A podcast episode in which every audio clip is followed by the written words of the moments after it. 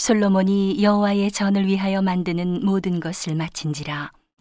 이에 그 붙인 다윗이 드린 은과 금과 모든 기구를 가져다가 하나님의 전 곳간에 두었더라.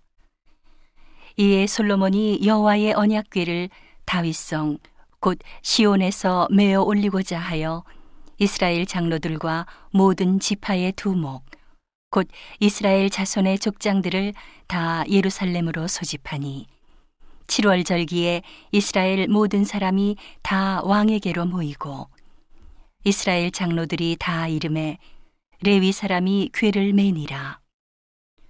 궤와 회막과 장막 안의 모든 거룩한 기구를 메고 올라가되 제사장과 레위 사람이 그것들을 메고 올라가매 솔로몬 왕과 그 앞에 모인 이스라엘 회중이 궤 앞에 있어 양과 소로 제사를 드렸으니 그 수가 많아 기록할 수도 없고 셀 수도 없었더라. 제사장들이 여호와의 언약궤를 그 처소로 메어 드렸으니 곧 내전 지성소 그룹들의 날개 아래라.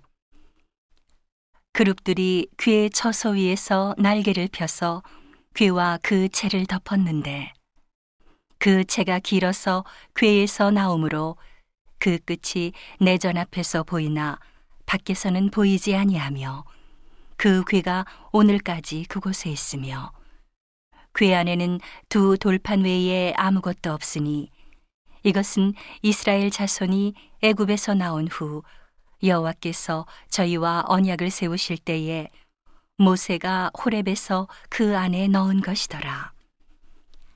이때에는 제사장들이 그 반차대로 하지 아니하고 스스로 정결케 하고 성소에 있다가 나오매 노래하는 레위 사람 아삽과 헤만과 여두둔과 그 아들들과 형제들이 다 세마포를 입고 단 동편에 서서 재금과 비파와 수금을 잡고 또 나팔 부는 제사장 120인이 함께 서 있다가 나팔 부는 자와 노래하는 자가 일제히 소리를 발하여 여호와를 찬송하며 감사하는데 나팔 불고 재금 치고 모든 악기를 울리며 소리를 높여 여호와를 찬송하여 가로되 선하시도다.